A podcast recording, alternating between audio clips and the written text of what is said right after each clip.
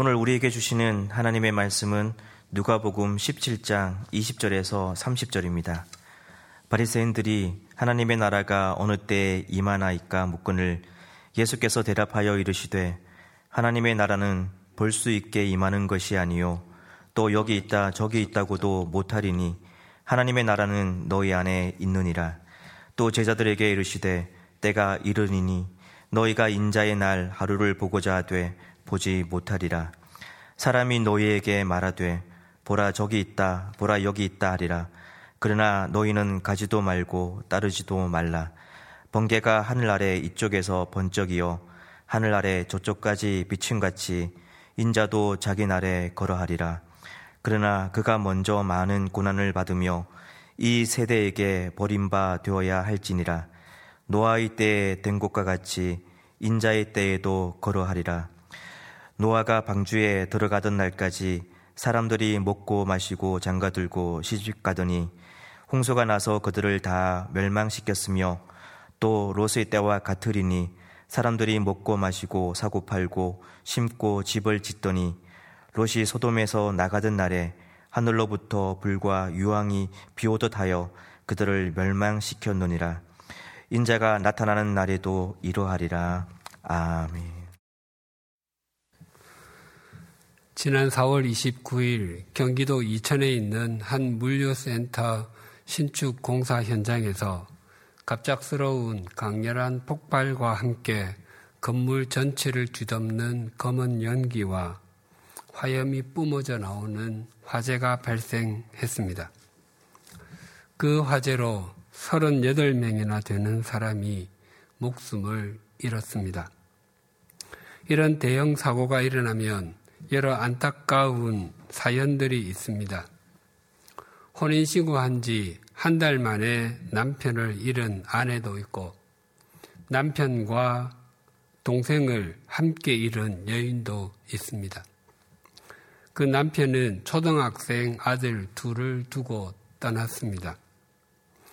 또 딸의 생일이라 아침에 미역국을 끓여주고 출근했는데 딸에게 감사하다고 전화를 받은 것이 이 땅에서 딸과의 마지막 대화가 된 아버지도 있습니다.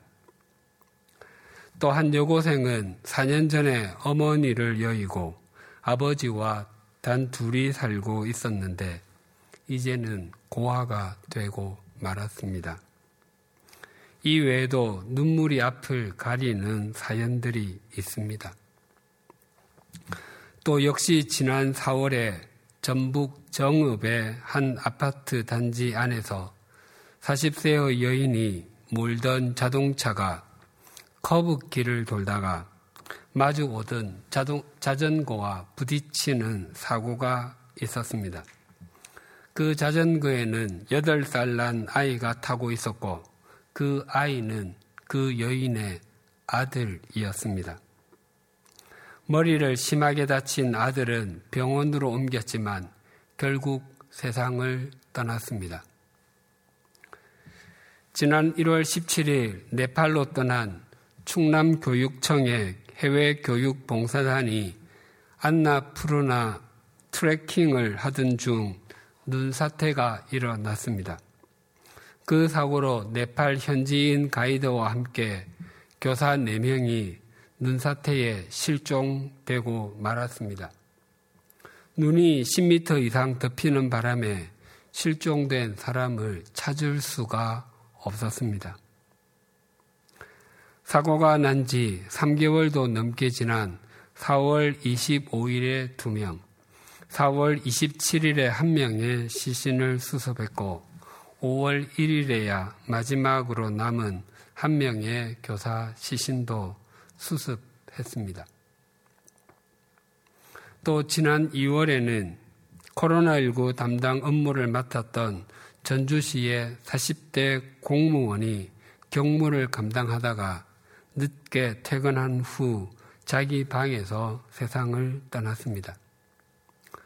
또 3월에는 성주군의 40대 공무원도 코로나19 사태로 계속된 비상 근무로 피로가 누적되어 근무 중에 과로로 세상을 떠났습니다.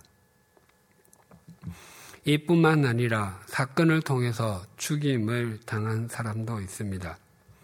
지난 4월 말 경찰은 한 40대 남자를 살인 혐의로 체포했습니다.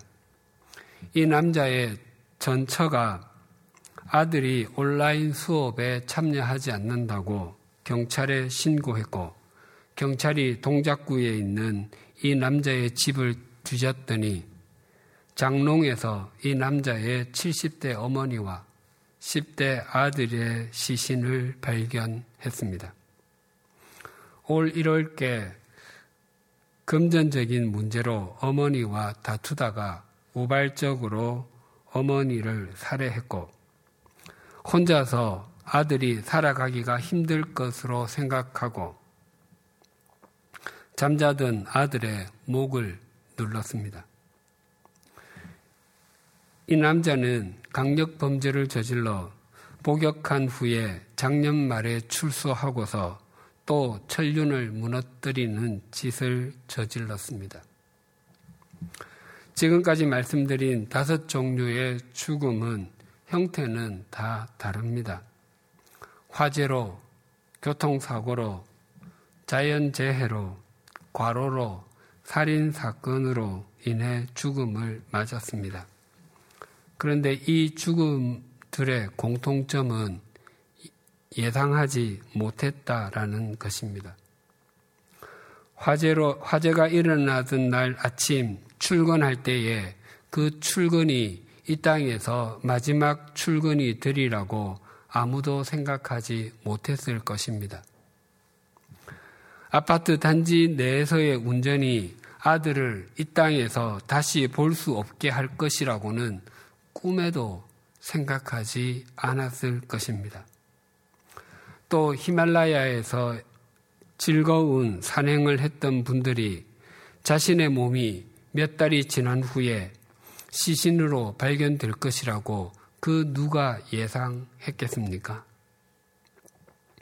또 코로나19 방역을 위해서 경무를 마다하지 않았던 공무원에게 그날이 자신의 마지막 퇴근 날이 되고 또 자신에게 주어진 업무를 마지막으로 감당하게 될 것이라고 하는 것을 예상하지 못했을 것입니다.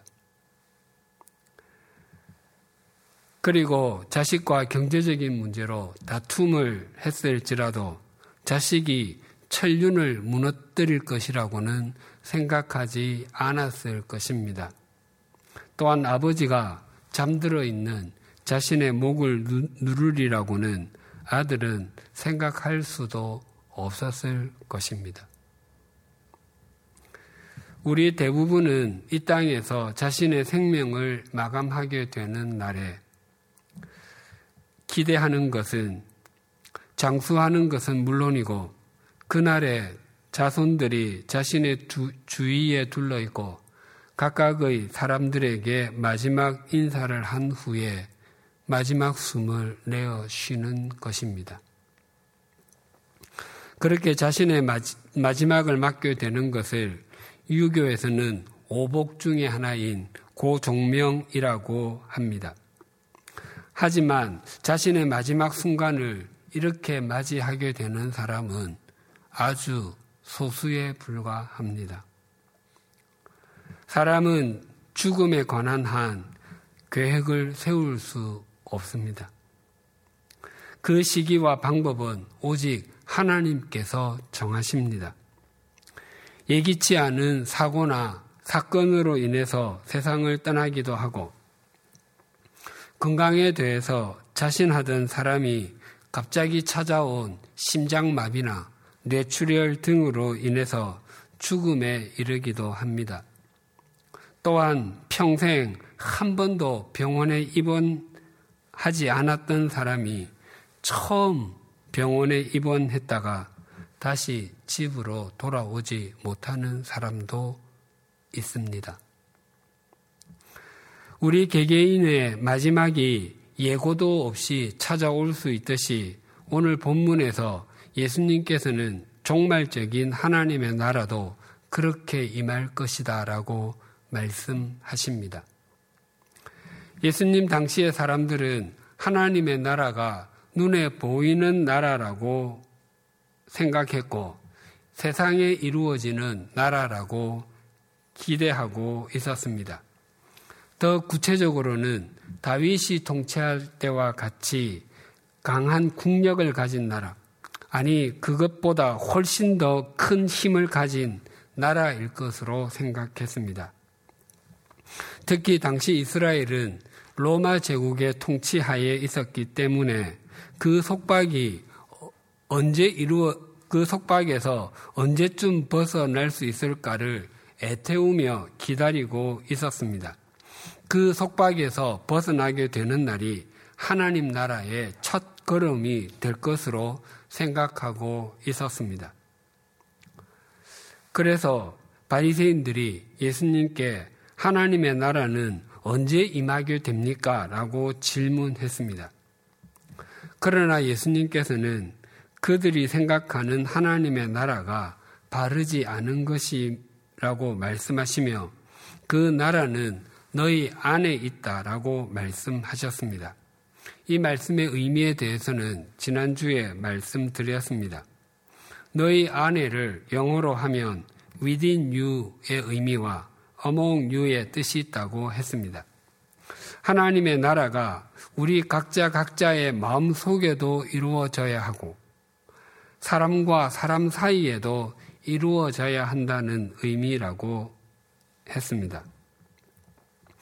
성경에서 말하는 하나님의 나라는 장소의 개념보다도 통치, 즉 다스림의 개념으로 훨씬 더 많이 나옵니다. 가정에서 아버지나 어머니가 모든 것을 주관하고 그 뜻대로만 행하려고 하면 그 가정은 아버지의 나라 또는 어머니의 나라가 됩니다. 만약 자녀에게 최상의 가치를 두고 모든 일이 자녀를 중심으로만 이루어진다면 그 가정은 자녀의 나라가 됩니다. 흔히 교회를 하나님 나라의 모형이라고 하는 것은 교회는 하나님과 하나님의 말씀의 최상의 가치를 두고 하나님의 뜻에 순종하기 때문입니다. 만약 교회가 특정한 개인이나 소수의 사람이 좌지우지하려고 한다면 그 교회는 그 사람들의 나라, 그 사람들의 제국이 됩니다. 하나님의 나라를 영어로 Kingdom of God이라고 합니다. Kingdom은 왕이나 여왕이 다스리는 영역을 뜻하는 말입니다. 표면적으로는 장소의 경계선 안쪽이지만 실제적으로는 왕이나 여왕의 권한이 미치는 그 경계선 안쪽입니다. 그래서 찬송가 438장의 가사처럼 내주 예수 모신 곳이 그 어디나 하늘나라가 됩니다. 주님을 주인으로 모시면 주님의 다스림을 받기 때문입니다. 바리새인들이 하나님의 나라가 언제 임하게 되는가에 대해 질문하자 예수님께서는 너희 안에 있다라고 답변하셨습니다. 이것은 특정한 날짜에 집착하지 말고 현재의 삶에서 하나님의 다스림을 인정하고 하나님의 뜻에 순종하라는 의미였습니다. 그러나 바리새인들은 이렇게 말씀하시는 예수님의 진리를 깨닫지 못했습니다. 22절이 이렇게 증가합니다. 또 제자들에게 이르시되 때가 이르리니 너희가 인자의 날 하루를 보고자 하되 보지 못하리라. 이제부터 예수님께서는 제자들에게 종말의 하나님의 나라인 인자의 날에 대해서 말씀하십니다. 바리새인들은 예수님으로부터 자신들이 원하는 대답을 듣지 못하자 돌아간 것으로 보입니다. 바리새인들이 예수님께 하나님의 나라와 그 하나님의 나라가 임하는 때를 질문했던 것은 그들의 신앙심이 깊어서가 아니라 단지 질문을 하기 위한 것이었습니다. 즉, 예수님이 정말 메시아라면 저분께 나를 들어야 하는 것이 아닌가라고 생각해서 질문한 것이 아니었습니다. 그저 예수님이 어떤 분이신지 확인하기 위한 것이었고 또 무슨 트집이라도 잡아서 매도하기 위해서 물었던 것이었습니다. 인생살이와 믿음 생활에서 질문하는 것은 참 중요합니다. 내 질문의 내용, 내용이 내가 찾아갈 답을 규정해 주기 때문입니다. 그래서 질문의 깊이와 내용은, 넓이는 답의 깊이와 넓이를 결정하고 질문의 진지함은 답변의 진지함을 가져다 줍니다. 프랑스 스트라스부르에서 태어난 오스카 쿨만이라고 하는 신학자가 있습니다. 스트라스부르는 알퐁스 도데의 단편 소설 마지막 수업의 배경인 알자스 로렌 지방의 수도입니다. 오스카 쿨만이 태어날 때 스트라스부르는 독일 땅이었습니다. 이분이 하나님의 나라를 아주 간단하면서도 명쾌하게 정리했습니다. 영어로 말씀드리면 already not yet입니다. 이미 그러나 아직입니다. 예수님께서 공생애를 시작하시면서 처음으로 하신 말씀이 회개하라 하나님의 나라가 가까이 왔다였습니다. 그때 하나님의 나라는 already 이미 시작이 되었습니다. 그러나 아직 완성되지는 않았습니다. not yet입니다. 주님께서 다시 오실 때 완성될 것입니다. 그래서 지금 하나님의 나라는 not yet 사이에서 완성되어 가고 있는 중입니다. 그 하나님의 나라가 완성되는 때는 알지 못합니다. 예수님께서 그날과 그 때에 대해서 이렇게 말씀하셨습니다. 마태복음 24장 36절입니다. 그날과 그러나 그날과 그때는 아무도 모르나니 하늘의 천사들도 아들도 모르고 오직 아버지만 아시느니라. 그날과 그때는 오직 하나님 아버지만 아신다고 하십니다. 즉 그날과 그때는 우리는 몰라야 하는 것이다 라고 말씀하시는 것입니다. 그래서 영어에서 하나님만 아신다, God knows와 아무도 모른다, nobody knows가 같은 뜻입니다. 완성된 하나님의 나라의 때가 그러합니다. 그래서 예수님께서는 22절에서 37절까지의 말씀에서 제자들에게 완성될 하나님의 나라, 미래의 하나님의 나라인 인자의 날, 즉 때에 대해서 말씀하시지만 그 때는 특정한 시점이나 특정한 날짜에 대하, 대한 것이 아니라 하나님의 나라가 임하는 때에 벌어지게 되는 일에 대해서 말씀하십니다. 그리고 그 일은 우리의 일상에서 일어나는 것입니다. 예수님께서는 종말적인 하나님의 나라가 이르기 전에 나타날 현상을 몇 가지로 말씀하셨습니다. 23절이 이렇게 증거합니다. 사람이 너희에게 말하되 보라 저기 있다 보라 여기 있다 하리라 그러나 너희는 가지도 말고 따르지도 말라. 종말의 때가 가까울수록 자신이 그리스도라고 주장하는 사람들이 많아질 것이다 라고 말씀하십니다. 지나온 2000년의 교회의 역사를 돌아보면 새로운 세기가 시작되기 전에 또 새로운 밀레니엄이 시작되기 전에 이런 적그리스도가 급정하곤 했습니다. 우리나라에서도 다미 성교회, 다미는 다가올 미래를 대비하라의 줄임말입니다. 다미 성교회에서 1992년 10월 28일 예수님께서 재림하신다고 종말론을 주장했었습니다.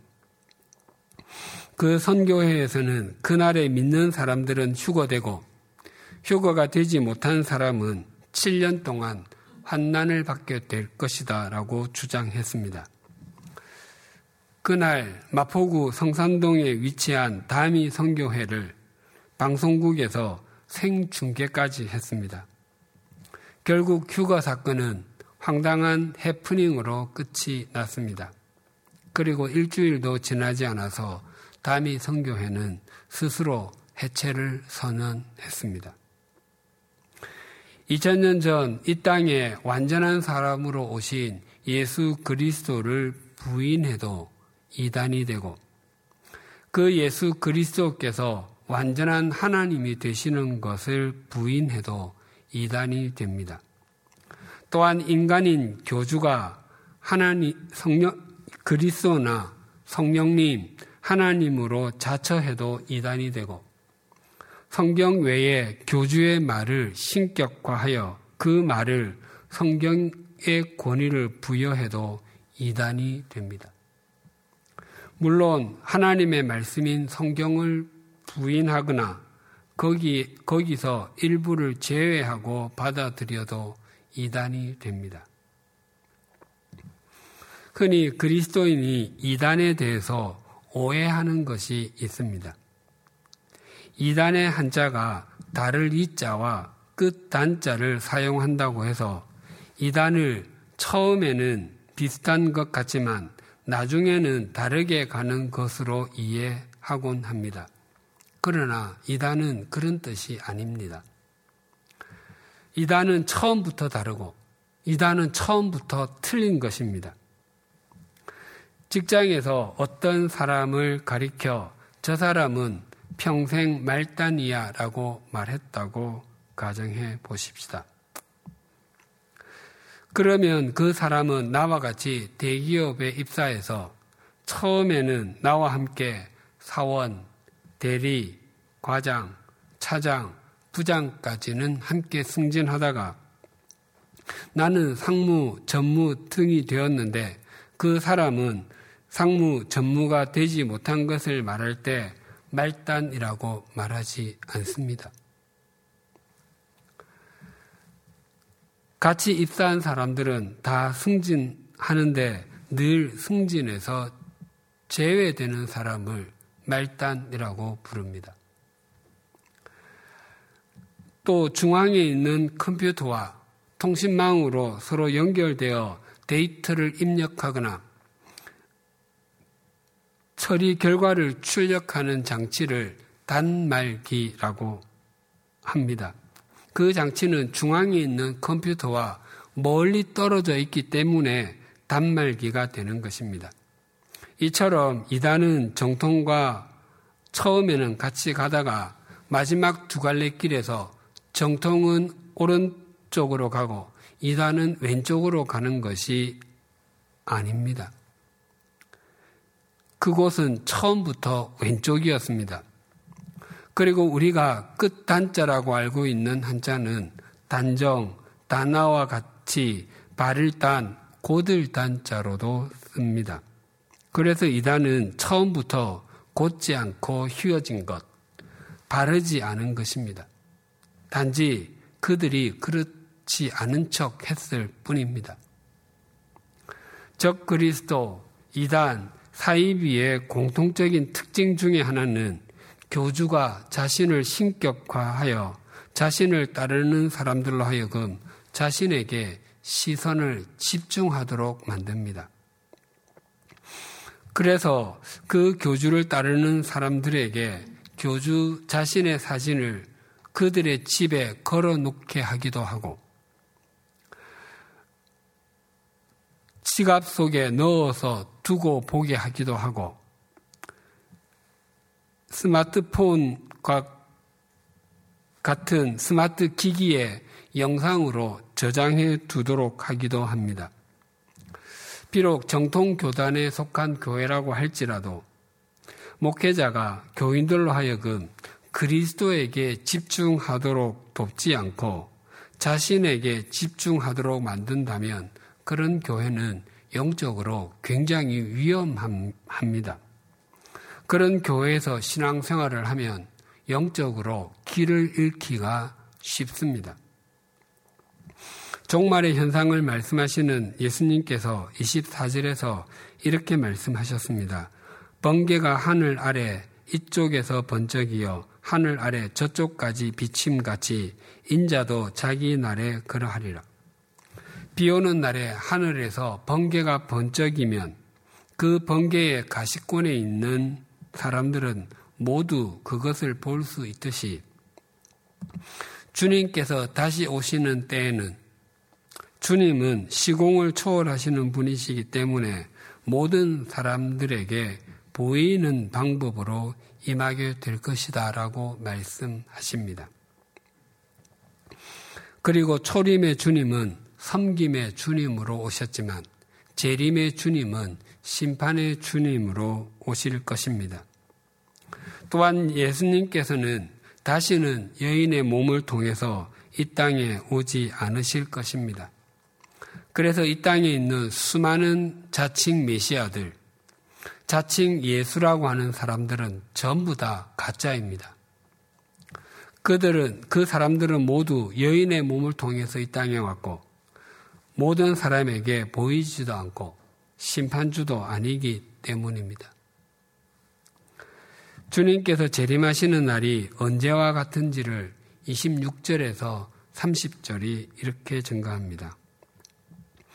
노아의 때에 된 것과 같이 인자의 때에도 그러하리라.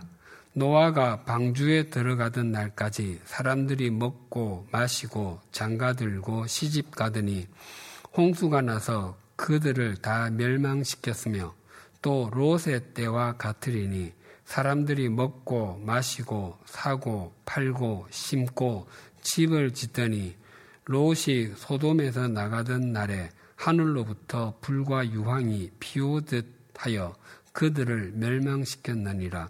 인자가 나타나는 날에도 이러하리라. 예수님께서는 당신이 재림하시는 때가 노아의 시대와 롯의 시대와 같을 것이, 것이라고 말씀하셨습니다. 이 부분에 대해서는 다음 주에 상세히 살펴보겠습니다. 노아의 때는 하나님께서 물로 심판하셨고 롯의 때는 불로 심판하셨습니다. 이 두 심판의 공통점은 갑자기 임했다는 것입니다. 만약 노아 시대에 하늘에서 비가 내렸는데 첫째 날에 내린 강수량이 1mm 정도가 되고 둘째 날에 내린 비는 2mm, 셋째 날에는 4mm, 넷째 날에는 8mm, 그렇게 비가 오면 열흘이면 약 1m 정도 높이의 비가 온 셈이 됩니다. 그렇지만 그렇게 40일 동안 비가 왔다면 그 높이가 100만 킬로미터보다 더 높습니다. 그렇게 비가 내렸다면 어쩌면 사람들이 노아의 말을 들었을런지도 모릅니다. 그러나 노아의 때의 비는 그렇게 내리지 않았습니다. 심지어 그 전에는 비가 내린 적이 단 한 번도 없었습니다. 그러다가 하나님의 때가 이르자 땅이 터지고 하늘에 창이 열려서 40일 동안 쉬지도 않고 비가 내렸습니다. 아니, 나야가라 폭포나 이과스 폭포에서 물이 떨어지는 것처럼 하늘에서 비가 쏟아졌습니다. 그래서 온 세상이 물에 잠기고 말았습니다. 롯의 때도 마찬가지입니다. 첫째 날에는 하늘에서 반딧불이 정도의 불이 떨어지고, 둘째 날에는 담뱃불 정도의 불이 떨어지고, 셋째 날에는 촛불 정도의 불이 떨어지고 하지 않았습니다. 한순간에 유황불이 장맛비가 내리듯이 떨어졌습니다. 이러한 것들은 우주적인 종말의 예표라고 할 수 있습니다. 주님의 재림도 전혀 예상하지 않은 때에 갑자기 임하게 될 것입니다. 그래서 아무리 신비한 체험을 많이 한 사람이라 할지라도 주님의 재림 날짜를 구체적으로 말하면 그것은 틀린 것이고 언제나 그 사람은 가짜입니다. 우리 개, 우리에게 중요한 것은 주님의 재림, 우주적인 종말 이전에 먼저 우리 개인의 종말이 있다는 것입니다. 그리고 그 때와 그 방법은 전적으로 하나님께서 주관하고 계십니다. 서두에 예로 말씀드린 사람들처럼 말입니다. 그래서 우리는 이 땅을 살면서도 매일 겸손하게 우리의 종말의 때 영혼의 초점을 두고 살아야 합니다. 그렇다면 우리가 어떻게 하는 것이 이 땅을 살아가면서 영원한 생명과 영원한 하나님의 나라를 바라보고 사는 것이 되겠습니까? 삶의 터전을 떠나고 가족들, 지인들과의 관계를 완전히 단절한 후에 깊은 산속이나 무인도와 같은 외딴 곳에서 주 예수여 옷이 없어서라고 목이 터져라고 외치면 되겠습니까? 아닙니다. 그것은 잘못된 종말론을 가진 사람들이 하는 행동입니다. 제가 신학대학원에 다닐 때부터 이따금 볼링을 쳤습니다. 그리고 교회에서 사역을 하면서도 교역자들이 회비를 걷어서 종종 볼링을 치곤 했습니다. 처음에는 그 볼링 레인 양쪽에 나 있는 홈인 거터에 공을 많이 빠뜨렸습니다. 나중에는 어느 정도 치게 되어 민폐를 끼지, 끼 치지 않을 정도인 에버리지 160에서 170점 정도를 쳤습니다. 저는 왼손잡이입니다. 어렸을 때 집에서 왼손을 쓰지 못하게 해서 글자를 쓰거나 식사를 할 때는 오른손을 사용합니다. 여러 가지 일에 오른손을 쓰는 것이 익숙한 것도 있지만 왼손을 쓰는 것이 익숙한 것이 훨씬 더 많습니다. 운동을 할 때는 주로 왼쪽을 사용합니다.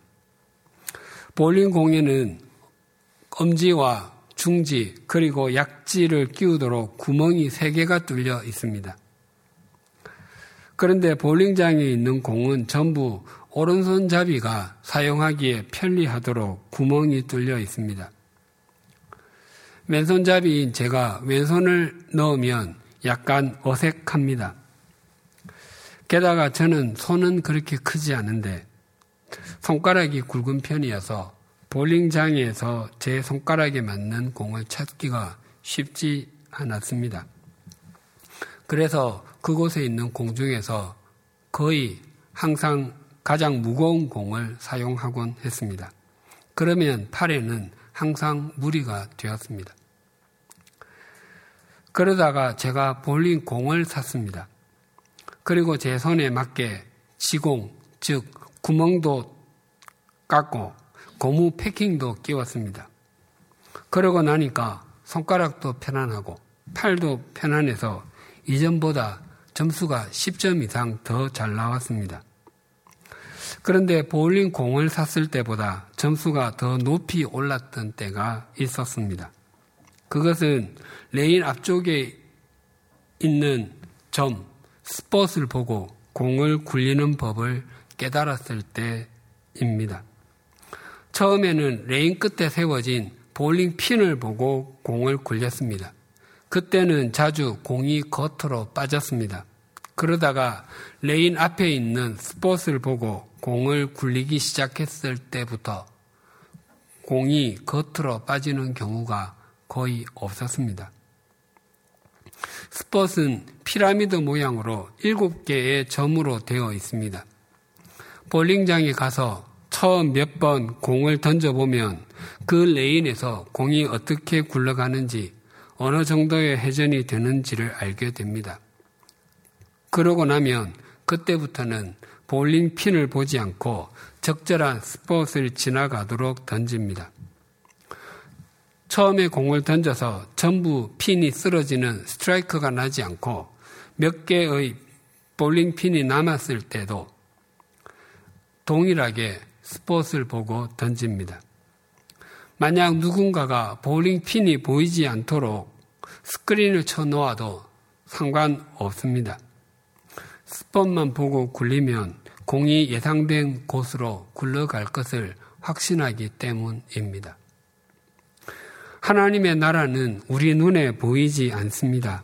대신 하나님께서 우리에게 눈에 보이는 하나님의 말씀을 주셨습니다. 하나님의 말씀은 우리의 인생길에서 영원으로 향하는 진리의 스폿이 됩니다. 만약 우리가 이 말씀의 스폿을 무시하면 어느 날 우리는 진창을 헤매며 하나님과 전혀 상관없는 삶을 살게 될 것입니다. 우리가 의식하든지 의식하지 못하든지 간에 또 우리가 인정하며 살든지 아니면 인정하지 않으며 살든지 간에 우리 모두에게는 이 땅에서 마지막으로 숨을 쉬게 되는 순간이 조금씩 조금씩 다가오고 있다는 것입니다. 어느 날 불현듯이 우리도 이 땅에서 마지막 숨을 내어 쉬게 될 것입니다. 그런 의미에서 본다면 우리는 매일매일 하루씩 살아가고 있다기 보다 하루씩 죽어가고 있다는 것이 더 적절할 것입니다. 끝이 언제인지 모르는 우리의 인생이 하나님의 나라가 되고 이 땅에서 가장 가치 있게 사는 길은 영원한 진리의 스폿이 되는 하나님의 말씀에, 말씀에 순종하며 살아가는 것입니다. 하나님을 자신의 힘으로 삼으며 하나님의 말씀을 따라서 사는 사람은 온갖 가치관이 난무하는 이 세상 속에서 바보처럼 사는 것처럼 보이고 또 모든 것이 빠르게 움직이는 현대 사회에서 가장 천천히 가는 것처럼 보일지라도 그 사람이 가장 가치 있는 삶을 사는 것이고 가장 후회 없는 길을 걷는 것입니다. 그 사람이 우리 각자 각자가 되십시다. 우리 각자의 생명의 길이가 얼마나 남았는지는 알지 못하지만 이 땅에서 마지막 숨을 내어 쉬고 난 후에 하나님 앞에 서게 되었을 때 세상의 그 어떤 사람보다도 바르고 신실한 길을 걸어온 사람이요. 하나님께서 원하시는 생명의 지름길로 달려온 사람이라고 하는 것이 그때 판명나게 될 것입니다. 기도드리시겠습니다.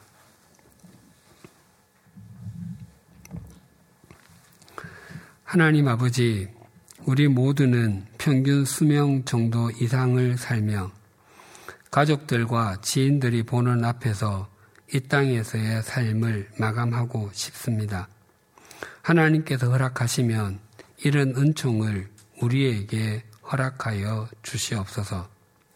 혹시 우리가 갑작스럽게 이 땅을 마감해야 한다면 그때까지의 삶이 후회스럽지 않게 하여 주시고 주님의 얼굴을 뵙는 것이 부끄럽지 않게 하여 주시옵소서.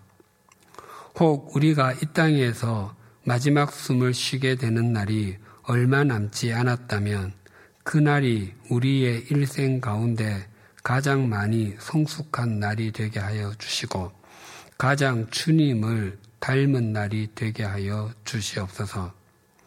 또 만약 앞으로 살아가야 할 날이 많다면 오늘이 우리의 남은 생애 가운데 신앙이 가장 덜 성숙한 날이 되게 하시고 가장 하나님을 덜 닮은 날이 되게 하여 주시옵소서.